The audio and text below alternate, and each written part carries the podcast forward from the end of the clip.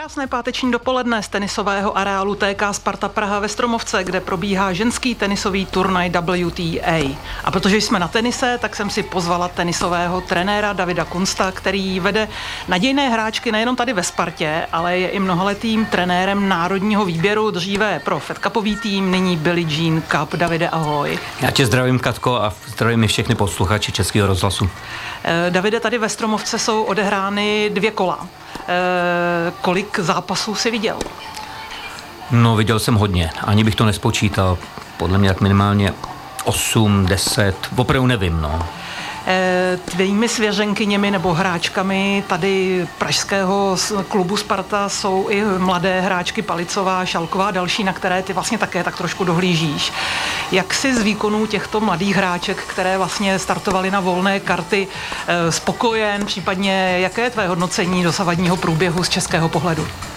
Tak myslím si, že to jsou mladé holky, které hlavně sbírají zkušenosti na takto velkých turnajích, vlastně pravidelně ještě nehrají, takže si myslím, asi třeba Bára Palicová možná byla trošku zklamaná ze svého výkonu, ale je to hodně o zkušenostech, takže si myslím, že do budoucna jí to hrozně pomůže, takovýhle turnaje. Domča Šálková měla taky těžký los, měla tu korpač, která vlastně pořád ještě hraje v hlavní soutěži a hrála, myslím, docela slušně. Lucka Havlíčková taky sice prohrála v prvním kole z Kornet, ale myslím si, že to byl velice slušný výkon. A to jsou asi všechny ty tři co tam byly. Ještě Terka Valentová, vlastně, která je ještě mladší, takže ta vyloženě sbírala zkušenosti a taky hrála velice dobře s Jastremskou a byl to hezký zápas. Takže jsem spokojen. Tyto hráčky, o kterých si nyní mluvil, hrajou běžně turnaje ITF té nižší kategorie. Jak velký rozdíl pro ně to je najednou hrát opravdu na, tom, na té nejvyšší úrovni s hráčkami, které jsou příslušnice první světové stovky? No je to určitě velký rozdíl, tak je to samozřejmě jednak v té hráčské kvalitě a je to jednak i v tom okolí víc diváků, větší centrální kurt, prostě ten turnaj je větší, to je vidět prostě, že ta dotace je veliká, takže myslím si, že to je trošku v hlavě, že člověk se s tím musí srovnat, získat ty zkušenosti a je to rozdíl, no, určitě. Z českého pohledu turnaj nezačal úplně šťastně, protože eh, omluvila se Barbara Krejčíková ze zdravotních důvodů. Eh, v prvním kole vypadla Maruška Bousková, ale po včerejšku máme ve čtvrtfinále dvě hráčky. Eh, a to Terku Martincovou a Lindu Noskovou. Jak vidíš jejich šance pro další kola? Případně můžeme to pojmout i jako pozvánku buď k televizím nebo přímo sem do Pražské stromovky. Já si myslím, že mají obě určitě velkou šanci prostě ještě vyhrát e, nějaký zápas a klidně celý turnaj, takže bych opravdu všechny pozval, aby sem přišli se podívat, protože si myslím, že může se určitě minimálně jedna hráčka dostat do finále. Věřím tomu. Tento pražský turnaj se hraje na betonu, máme za sebou vlastně sezónu na Antuce, na trávě. Jak těžká je adaptace pro hráčky přejít třeba právě z té trávy na beton? Já si myslím, že z trávy na beton to není až tak e, strašný, protože hodně hráček vlastně před Wimbledonem netrénuje na trávě, ale trénuje na tvrdém povrchu, hodně i tady u nás na Spartě, tak si myslím, že tam ten e, problém není moc velký, že to je větší, je ten přechod, větší problém je přechod třeba z Antuky na trávu, anebo zvenku do haly. Toto je horší často. Mluví se, aspoň teda v televizi jsem to zaznamenala, že eh, přestože se tady hraje na betonu, tak je povrch relativně pomalý. Čím to je? No to je prostě nátěrem, no. Tam každý pořadatel si většinou může e, říct, jak rychlý povrch chce a potom vlastně ta poslední finální vrstva záleží, kolik tam je písku. Čím víc písku, tím vlastně ten povrch je drsnější a pomalejší a to pak to opravdu záleží vlastně na pořadatelích nebo jak, jak se to udělá, no. A je třeba záměrem právě pořadatelů tady v Praze udělat ten e, povrch pomalejší nebo to je nějaká schoda okolností? To si myslím, že asi úplně ne, ale z mýho pohledu zase nevím, jak to vidí hráčky, je možná možná dobře, že ten povrch je pomalejší, že tam je víc výměn, že to prostě není o dvou úderech, o podání a to tak za mě si myslím, že to je lepší, když ten povrch je trošku pomalejší, ale ne každému to samozřejmě vyhovuje. Asi si tady mm, ve Stromovce sledoval nejenom české hráčky, ale viděl si i ty zahraniční. Která z nich je podle tebe největší favoritkou turnaje? Dokážeš to odhadnout svým odborným pohledem na účast a na vlastně postupující do čtvrtfinále? A já bych pořád teďka už eh, věřil, že největší favoritky jsou naše holky. A z cizinek teď, abych se vám přiznal, se nespomenu na jméno Rumunka, co porazila Bouskovou, ta se mi líbila. Hrá velmi dobře a teď vám neřeknu to jméno. To Omlouvám. Eh, David Kunst je hostem radiožurnálu Sport a vrátíme se po písničce. Tenisový trenér David Kunst je hostem radiožurnálu Sport. Povídáme si z Airstreamu, z Live Sport Prague Open tenisového turnaje ve Stromovce. Eh, Davide, ty kromě současné generace mladých hráček si dohlížel a vlastně spolupracoval i s hráčkami, které už kariéru ukončily, například s Ludskou Šafářovou. Eh, jak vyznívá z tvého pohledu trenéra srovnání té generace minulé a té současné? Jaké jsou tam třeba základní rozdíly v tom, jaké ty hráčky byly? Dá se to takhle nějak popsat jednoduše? Asi úplně jednoduše takhle ne, teď bych musel bych hodně přemýšlet, ale každopádně, co se určitě změnilo, že dneska jsou ty současné hráčky daleko víc na mobilech, na různých Instagramech, Facebookcích, to dřív samozřejmě nebylo, ale jinak eh, v podstatě ty holky eh, byly profesionálky a jsou dneska taky profesionálky, samozřejmě jsou mezi nimi rozdíly, někdo to má víc takzvaně od Boha, někdo musí makat víc, ale tady bych asi neviděl nějak úplně rozdíly v té přípravě, třeba jestli myslíš tohle, no. Eh, mě zajímá třeba to, jestli v současné době nedochází k dřívější profesionalizaci hráček, že je obecně tlak na to, že hráčky už jako mladší musí být na kurtu od rána do večera. Je v tomto rozdíl třeba mezi generací Lucky Šafářové a té současné, že třeba trénovali, trénují ty současné opravdu jako velmi mladé hodně víc? Je to asi individuální, ale možná prostě určitě se na, najdou lidi, kteří eh, trénují opravdu hodně. Myslím si ale, že to bylo i v minulosti, takže taky bych v tom neviděl úplně, je to spíš případ od případu. Eh, tenis se obecně určitě posouvá i v pojetí hry. Eh, musel si ty jako trenér třeba nějak reagovat na změny toho, jak se moderní tenis vyvíjí? Tak ano, museli jsme určitě reagovat. Samozřejmě ten tenis se zrychlil.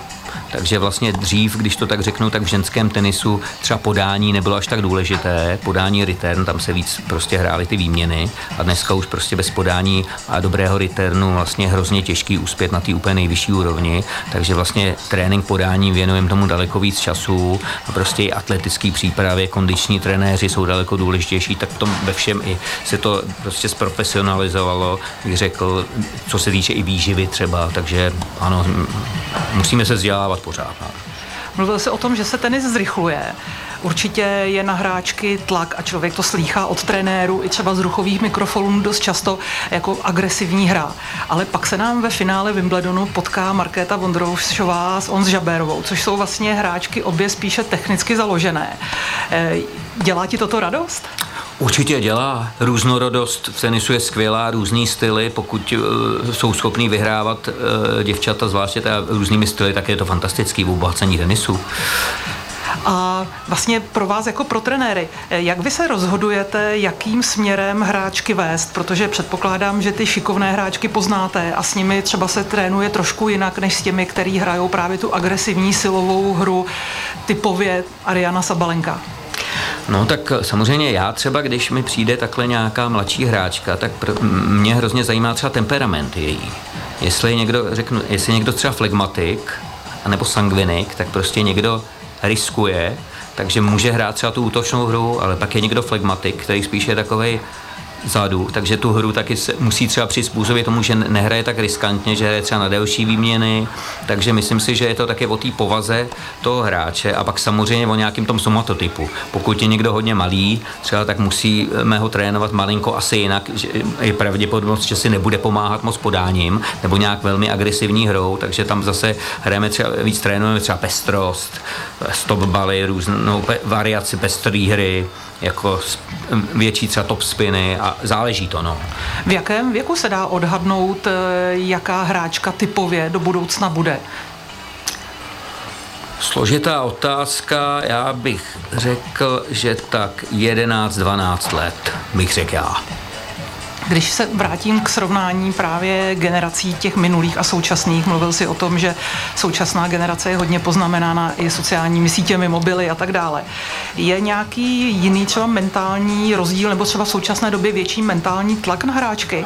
E, Vyrůstaly ty v minulosti trošku víc v klidu, v pohodě, kdy přece jenom díky sociálním sítím na ně nebyl až zas takový tlak? Myslím si, že určitě že ty sociální sítě to trošinku, jako ten tlak na ně vytváří větší, protože samozřejmě ty různí eh, sáskaři třeba si zjistějí pr- prostě kontakty na Instagramu, se posílají občas taky zprávy, ne moc hezký, často, takže i v tom prostě ten tlak je vyšší, ale potom ještě o těch sociálních sítích bych chtěl vlastně říct, že tím, že dneska si najdete na YouTube, Instagram prostě tenisový tréninky, všechno, tak i rodiče vlastně často si to, se na to dívají a potom raději oni nám, takže v tom, v tom se to hodně změnilo, že vlastně často dneska rodiče si myslí, že tomu rozumějí víc než trenéři, a, což někdy je pravda, ale ne úplně vždycky.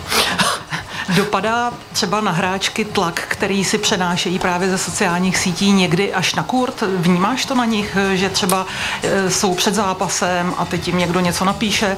E, vnímáš to? S tím jsem se nesetkal, ale vím, že, že říkali, že, že prostě ty zprávy jim chodějí a prostě řešilo se to občas i, ale mm, jestli ten tlak je před to, to neříkal. To nemůžu říct. David Kunc, tenisový trenér, je s námi na radiožurnálu Sport. Tenisový trenér David Kunst je s námi v Airstreamu v Pražské Stromovce a bavíme se samozřejmě především o tenise. Eh, Davide, ty jsi blízký spolupracovník asi v denodenním asi kontaktu s Petrem Pálou, kapitánem našeho týmu dříve Fed Cupového, nyní Billie Jean Cupu. Jak vy máte mezi sebou rozdělené funkce třeba před uh, nějakým uh, Fed Cupem, v současné době Billie Jean Cupem a teď se ptám na výběr hráček a případně i jak mezi sebou diskutujete, kdo nastoupí na kurt na pozici jedničky, případně kdo do debla?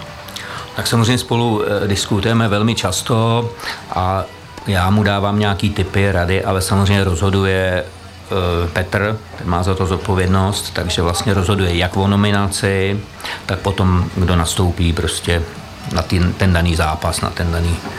Ten, takže tam já mu dávám jenom rady, ale rozhodnutí je samozřejmě na něm a buď si to, tu, tu mou radu veme nebo ne, ale tam, pak tam jsou ještě samozřejmě osobní trenéři, kteří často taky mají ty postřehy o tom, jak ta hráčka zrovna na tom je, takže on se rozhoduje vlastně na základě hodně informací. No. Eh, české hráčky jsou eh, velmi silným týmem, ve světové špičce jich je hodně. Co jsou ty rozhodující faktory při nominaci do jednotlivých utkáních? No tak je to zaprvé samozřejmě aktuální forma, potom je to třeba eh, jejich bilance ze soupeřky, kama, jakou má, jestli mají aktivní bilanci, kolikrát s nimi hráli na jakém povrchu, tak to taky samozřejmě rozhoduje zdravotní stav.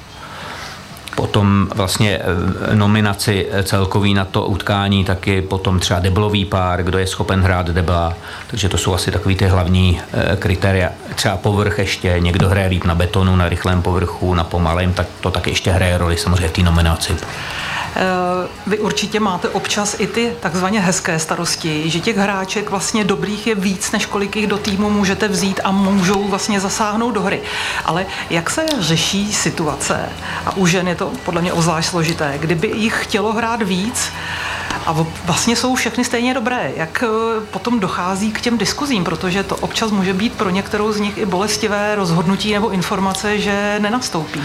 To si myslím, že určitě je. Eh, naštěstí já tohle jako neřeším s, tě, s těmi hráčkami. To řeší kapitán Petr Pála a ten to řeší podle mě velmi dobře. Umí to. Takže a to je taky důvod, že i když někoho třeba vynechá z nominace v nějakém utkání, tak potom je ochoten znovu prostě hrát. Takže Petr to lidsky tohle si myslím jakoby skvěle zvládá a proto také je tak úspěšný. Myslím si, že ten tým jako šlape, jako že je tam i dobrá atmosféra a to opravdu díky jemu jako hodně. No ty během zápasů obvykle sedíš na lavičce mezi hráčkami, Petr Pála sedí e, na židličce přímo na kurtu. Dochází i třeba během zápasu mezi vámi ke komunikaci a výměně si postřehů z toho zápasu, nebo tam už je to opravdu jenom na kapitánovi, který sedí vedle hráčky? Ne, ne, je to i o pauzách, vlastně když se střídá, tak e, když zakřičím hodně a Petr mě slyší, tam v tom hlediště někde je hlasitý, tak když mě slyší, tak ano, může přijít a občas přijde a já mu třeba řeknu nějaký postřeh, trh, protože my máme i nějaké analýzy, třeba mám počítač, tam jsou analýzy, kdo kam servíruje různé věci, tak mu občas eh, dám nějaký tape, ale samozřejmě není toho moc, protože ty hráčky už v té hře toho zase moc eh, nepojmou, nějakých těch eh, taktických rad. Jedna věc je nominace před zápasy, kdy se udělá nějaká prostě plánovaná podoba, ale do té se občas musí zasahovat. Jednak z důvodu třeba nějakého zranění nebo nekomfortu jedné z hráček, ale někdy to může být i taktický zásah. Je to tak? Já jsem se s tím moc nesetkal, ale asi ano. A třeba u debla, tam mě to zajímá, protože mnohdy debla hraje hráčka, která hraje i singla. Eh, jak moc ještě třeba měníte složení debla během rozjetého turnaje, kdy třeba někdo je na papíře nahlášen a pak dochází ke změnám? Eh, je to spíš z důvodu, že si řeknou hráčky, anebo vy to cítíte jako trenéři lepší variantu a uděláte výměnu? Je to asi oboje, no. Záleží, protože někdy třeba eh, hráčka, co hraje druhý single a má potom za 15 minut mít nominace do debla a ona třeba ten, eh, ten zápas prohraje, tak pak třeba nechce nastoupit, nebo tak my musíme zjistit ten aktuální stav a i když byla v nominaci a byla to nejlepší varianta prostě před tím zápasem, tak pak už ne, tak musíme do toho třeba zasáhnout a tu nominaci změnit. No. Je to hodně, si řekne třeba ale i sama ta hráčka prostě, to už jsou profesionálky, takže my to hodně necháváme, tohle je to rozhodnutí často na nich, to už nemá cenu je moc přemlouvat, když řeknou, že nechtějí, tak to moc jako nefunguje podle mě. No. Eh, český Fed Cupový tým má za sebou skvělé roky, eh, velká vítězství. Vzpomeneš si na nějaké třeba složité momenty, kdy vy jako trenéři, případně Peťa Pála jako kapitán, jste museli eh, udělat třeba rozhodnutí, která potom měla vliv na konečný výsledek celého turnaje? No, samozřejmě vždycky potom, zvlášť když prohrajete ten zápas, tak uvažujete o tom, co jste mohli udělat trošku jinak. Ale, ale i ty pozitivní. Se, pozitivní, ani si jakoby úplně nevzpomínám, Většinou to bylo připravené, takže opravdu eh, ty nominovaný šli hrát. Vím, že ve Štrasburku Péťa Kvitová na tom byla hodně špatně, takže nakonec nehrála, šla tam místo ní Bára Strýsová, která nakonec vyhrála a vyhráli Debla ve finále a vyhráli jsme celý ten Fed Cup, tak to bylo jako hodně pozitivní. A jinak si moc ani nevzpomínám, no. Eh, vy občas jste měli v týmu opravdu mnoho, mnoho hvězd. Jak eh, zvládáte vlastně řešit i vztahově eh, to, že máte v týmu holky, které reprezentují český tým, které ale jsou zároveň velkými soupeřkami v té nejužší světové špičce? No, tak je to občas složitý, ale myslím si, že my jsme opravdu měli to štěstí. Za prvý, že Petr je opravdu velký diplomat a že to perfektně tohle zvládá a ze druhé ty holky vždycky v tom týmu prostě uměli uh, ty svý ega, když to tak řeknu, malinko potlačit ve prospěch toho týmu a to si myslím, uh, že proto ty úspěchy taky byly, jo. že tam samozřejmě byly skvělí hráčky, Petra Kvitová, řeknu s Kájou Plíškovou, který opravdu byli úplně nahoře a zvládlo se to, myslím, velice dobře, no, řekl bych.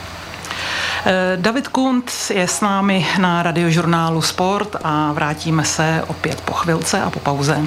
Trenér ženského týmu pro Billie Jean Cup David Kunst je s námi na radiožurnálu Sport. Vysíláme z Pražské stromovky, kde probíhá live sport Prague Open, tenisový turnaj žen. Eh, Davide, ty si sám hrál tenis na národní úrovni, jsi diplomovaným trenérem. Proč tvé působení v českém tenise je spojeno s ženami? No, eh, dobrá otázka. Já jsem vlastně po skončení FTVS dostal nabídku z Rakouska. Šel jsem tam trénovat jednu dívku, pak 14 letou.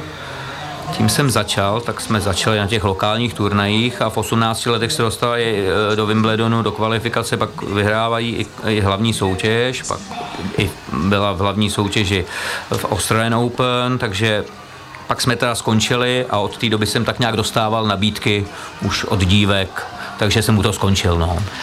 V čem je zásadní rozdíl, samozřejmě kromě té fyzické stránky, mezi mužským a ženským tenisem?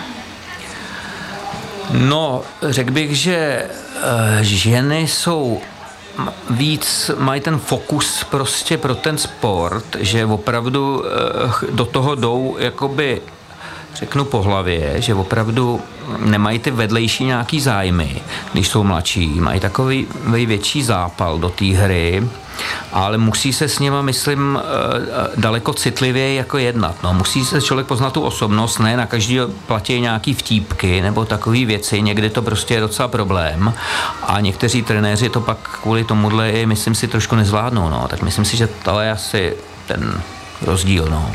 Eh, ty jsi teď zmínil právě tu mentální stránku. Naučil jsi se po těch letech vidět tenistkám do hlavy? Ne, nenaučil.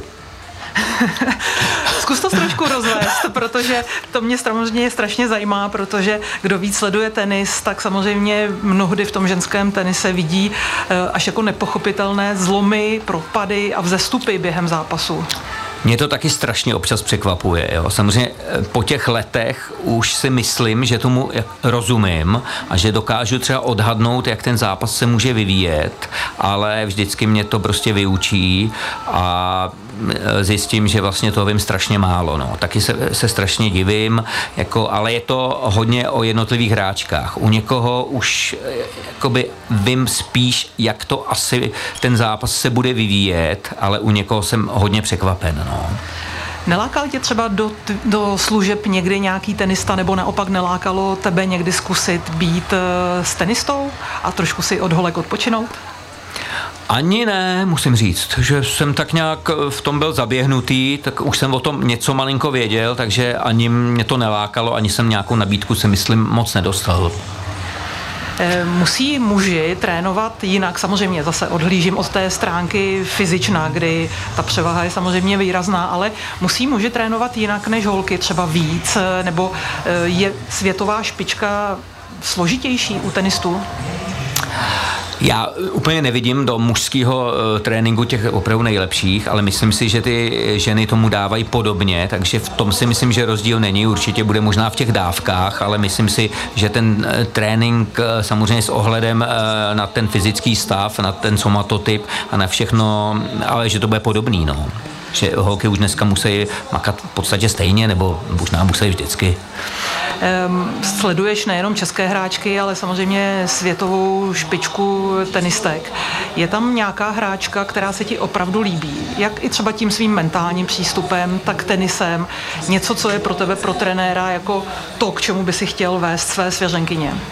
No tak mně se tam líbí hodně těch hráček vlastně z té první desítky, dvacítky, jako ať už to je Sabalenka, Rybakina, to jsou výborní hráčky, Bára, eh, Bára Krejčíková, perfektně, mně se hrozně líbí Kája Muchová, jo, která tam samozřejmě dlouho nebyla z důvodu nějaký zranění, ale teď jak byla ve finále Roland Garo, tak tu jako opravdu obdivuju. To, a Markéta Vondroušová vlastně je zajímavý, že naše český hráčky teďka, ať už je to Vondroušová, Muchová i Krejčíková, vlastně hrajou hodně technicky, nejsou to jenom takový ty silový hráčky a ty mě samozřejmě hodně baví. No. Pojďme k aktuální světové jedničce IG Švatek. Myslíš si, že bude dlouho světovou jedničkou? Myslím si, že může být, ale samozřejmě těch holek tam je víc, ať už je to Sabalenka, Rybakina, doufáme, že naše hráčky se tam budou spát na ty úplně nejvyšší místa.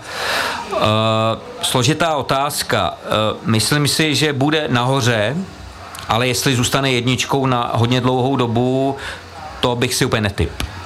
S Davidem Kunstem se ještě neloučíme a povídat si budeme zase po písničce.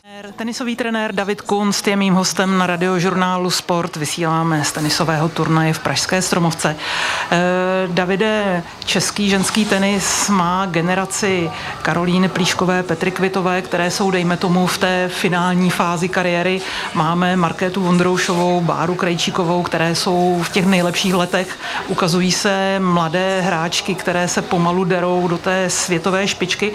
Má vůbec český ženský tenis z tvého odborného pohledu nějakou slabinu? Teď ji tam nevidím. Já tím narážím teď na to, že eh, v Čechách se holky většinou nebo hráči učí na Antuce a třeba letošní Roland Garo bylo z českého pohledu jako nejhorší turnaj, což eh, pro mě jako pro lajka není úplně pochopitelné. Byla to jenom schoda náhod? Já si myslím, že to mohla být jenom schoda náhod, ale eh, my samozřejmě hrajeme tak půlku sezóny na Antuce a půlku sezóny hrajeme vlastně tady aspoň nás na Spartě na tvrdém povrchu, takže to si myslím, že vlastně je i dobré, protože ty hráčky vlastně eh, jsou zvyklí na oba ty základní povrchy, kde, kde se nejvíc hraje asi ve světě. No. Takže on to není jenom o Antuce, opravdu těch šest měsíců dá se říct od toho října vlastně do března, dubna hrají na tvrdém povrchu. Eh, české hráčky se na velkých turnajích v těch skvělých výsledcích hodně střídají. Eh, ať je to Kája Muchová, teď Markéta Vondroušová, samozřejmě fenomenální výsledek na Wimbledonu. Eh, je to plus českého tenisu, nebo by si třeba uvítal, aby jedna z nich byla usazená v té nejužší světové špičce a třeba byla pravidelně ve čtvrtfinále, v semifinále všech Grand Slamů? Já bych uvítal oboje. Aby byla některá z těch holek opravdu vlastně na té úrovni těch tý první dvojky, trojky toho světového žebříčku, to znamená, že se musí dostávat do čtvrtfinále a dál těch největších turnajů, to znamená Grand Slamů, ale jsem taky strašně rád, že prostě máme tak široký e, záběr těch holek, který jsou v první padesátce, první stovce, to si myslím, že je taky skvělý, no, že vlastně právě pak se stane, že vždycky jedna někde vyjede a zahraje skvělý výsledek, tak myslím si, že to je taky dobrý. No. Já vím, že je to těžká otázka, ale která z těch českých současných hráček, které jsou, dejme tomu, v té generaci, která e, ještě má před sebou další a další roky, je nejuniverzálnější a má vlastně největší šanci z tvého pohledu právě okupovat ta finálová kola pravidelně na různých površích? No já už jsem mluvil o tom, že vlastně hrajou mm, hodně variabilně všechny ty naše tři holky. To znamená jak Kája Muchová, tak eh, Markéta Vondroušová, tak i Bára eh, Krejčíková a myslím si, že ty opravdu můžou na těch všech površích hrát velmi dobře. No. Tam jako nevidím moc těby, ty jsi se ptal na povrch, že, tak tam nevidím že by to jsou zrovna tři, který Markéta třeba před Wimbledonem říkala, že tráva absolutně nesedí a takže, potom tam vyhrává. Takže je to spíš o tom, jak aby vydrželi to zdravé. Tom přesně a o tom nastavení zrovna na ten turnaj a přesně jak říkáš, Katko, o tom zdraví. No. Eh, v tenise je zcela neodiskutovatelný a potřebný vliv a pomoc vlastně rodičů, těch mladých nastupujících hráčů, aby jim pomáhali při cestě vzhůru. Eh, kdy z tvého pohledu nastává ten správný moment, aby rodiče ustoupili do pozadí, stali se těmi, kteří doma dítě pochválí a nechali už eh, vlastně kariéru na trenérech? A nebo ten vliv přetrvává až do, dejme tomu, i dospělosti?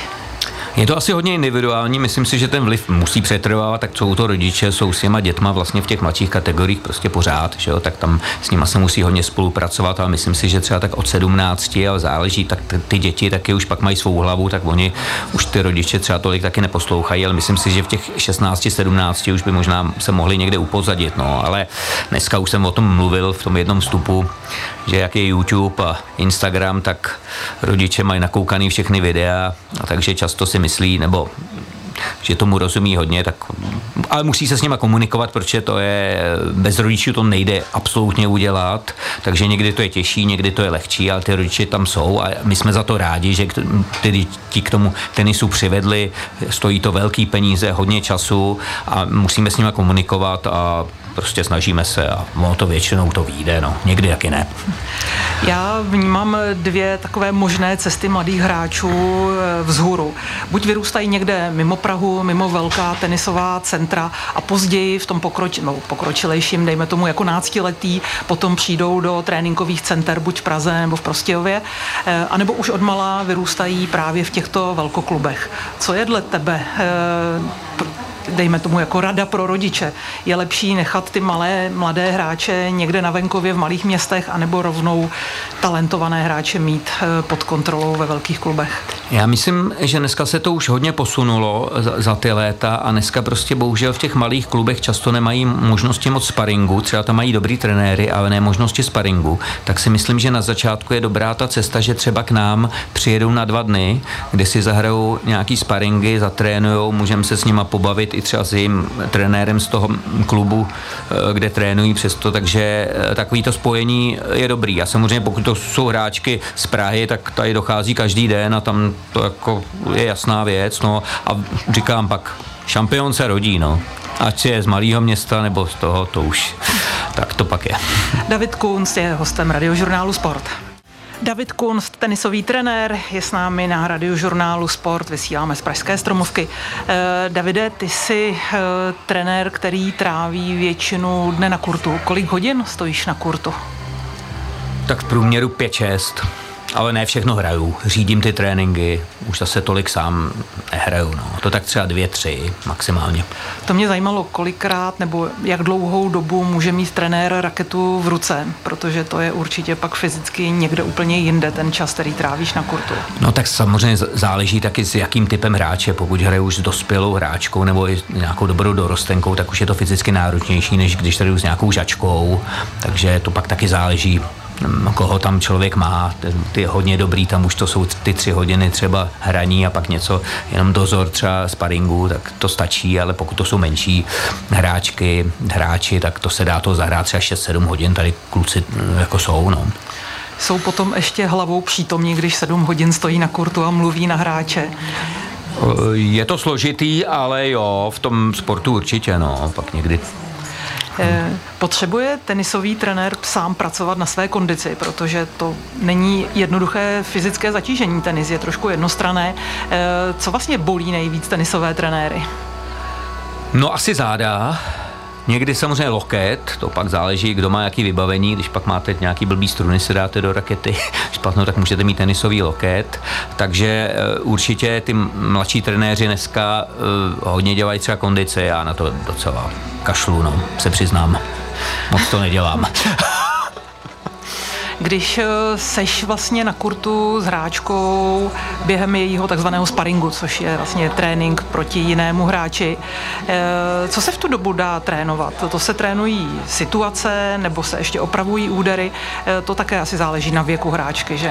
Přesně tak a spíš ty situace, no. Spíš si řekneme před tím sparingem, co budeme trénovat, že tam nejde o výsledek, to vždycky dívky musí slyšet, protože oni vždycky chtějí hrát na výsledek, což je jakoby správně a na nich taky chci, aby každý míč hráli naplno, ale prostě říkáme si třeba, že budou víc nabíhat, chceme víc hru sítě, prostě aktivní hru, chodit třeba do druhého returnu, hrát aktivně a to samozřejmě, když se učí, tak dělají víc chyb, musí to prostě zvládnout, takže spíše to tady o těch herních situacích, které nejdřív trénujeme a pak v tom sparingu by to měli tak zkusit prostě začít uplatňovat do té své hry.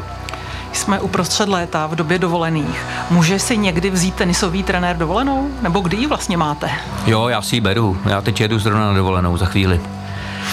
Eh, máme posledních pár sekund. Kdo nás neslyšel na začátku, jsme před vyvrcholením turnaje v Pražské Stromovce. Eh, kdo je dle tvého názoru favoritem a jak jsou na tom české hráčky? Já myslím, že české hráčky budou určitě ve finále a myslím si, že jedna z nich vyhraje. Máme tady dvě hráčky, já zopakuju, že to je Linda Nosková a Terka Martincová postoupili do čtvrtfinále, hraje se tady v Pražské Stromovce vždy od 11 hodin, říkám to správně, že? Ano. Krásné odpoledne, a pardon, krásné dopoledne vám přeju a loučíme se ze Stromovky a přejeme hezký víkend. Naslyšenou.